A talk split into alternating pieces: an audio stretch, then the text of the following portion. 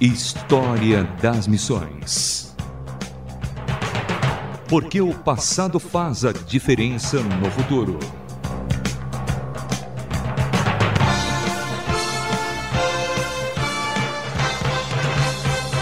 Olá, sou Samuel Matos trazendo mais um capítulo das missões em terras brasileiras.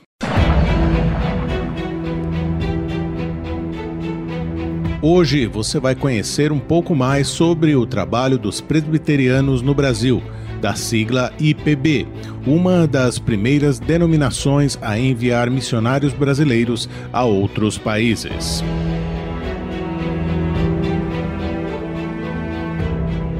Desde 1910, o senhor Álvaro Reis, filho de um português, desejava criar uma missão presbiteriana em Portugal. Dez anos depois, quando foi organizada a Assembleia Geral da IPB, Álvaro foi eleito seu primeiro moderador. Com isso, a IPB enviou àquele país o seu primeiro missionário. Tratava-se do senhor João Marques da Mota Sobrinho, um português que viera para o Brasil aos 13 anos de idade. Mota Sobrinho e sua esposa trabalharam como missionários em Portugal entre 1911 e 1922. Muito ousado e dinâmico, Mota Sobrinho fez conferências, deu início a trabalhos em Santo Amaro e Figueira da Foz, além de criar duas revistas. Ele voltou ao Brasil apenas por absoluta falta de recursos. História das Missões.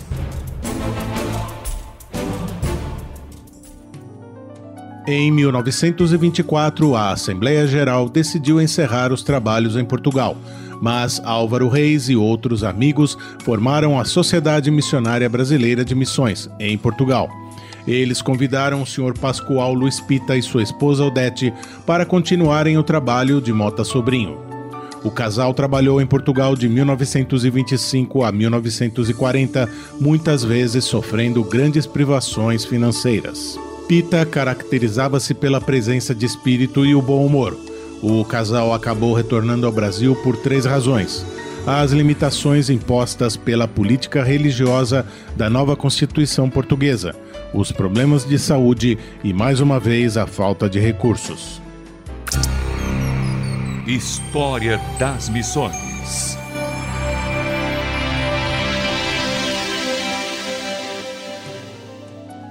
Em 1940 foi organizada a Junta Mista de Missões Nacionais, com representantes da IPB e de missões americanas.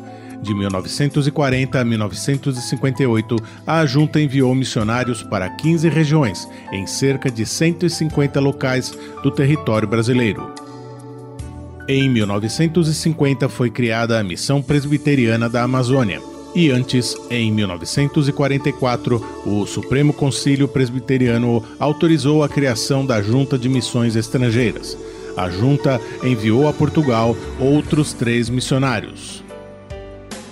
Com o bom andamento do trabalho, foi formado então o Presbitério de Lisboa.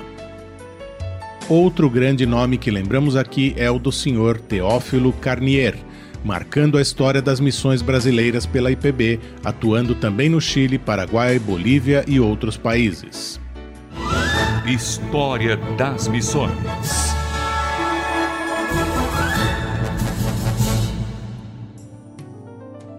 O trabalho presbiteriano no Paraguai ocorre a partir de 1970, encabeçado pelo casal Evandro Luiz da Silva e sua esposa Maria de Lourdes.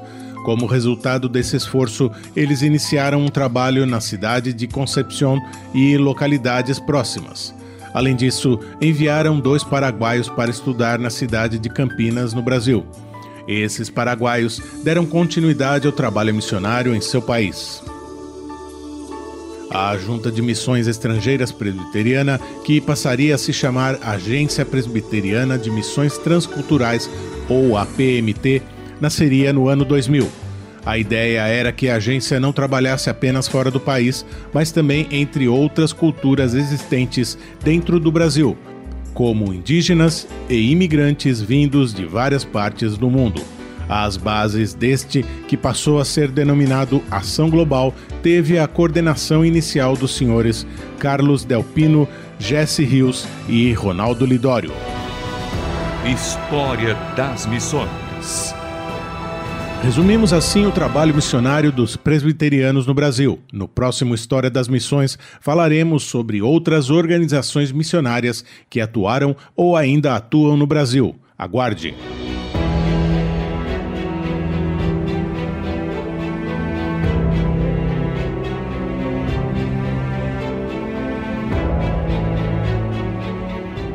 História das Missões de hoje contou com a pesquisa e redação de Amanda Sartori, revisão e apresentação Samuel Matos, produção André Castilho.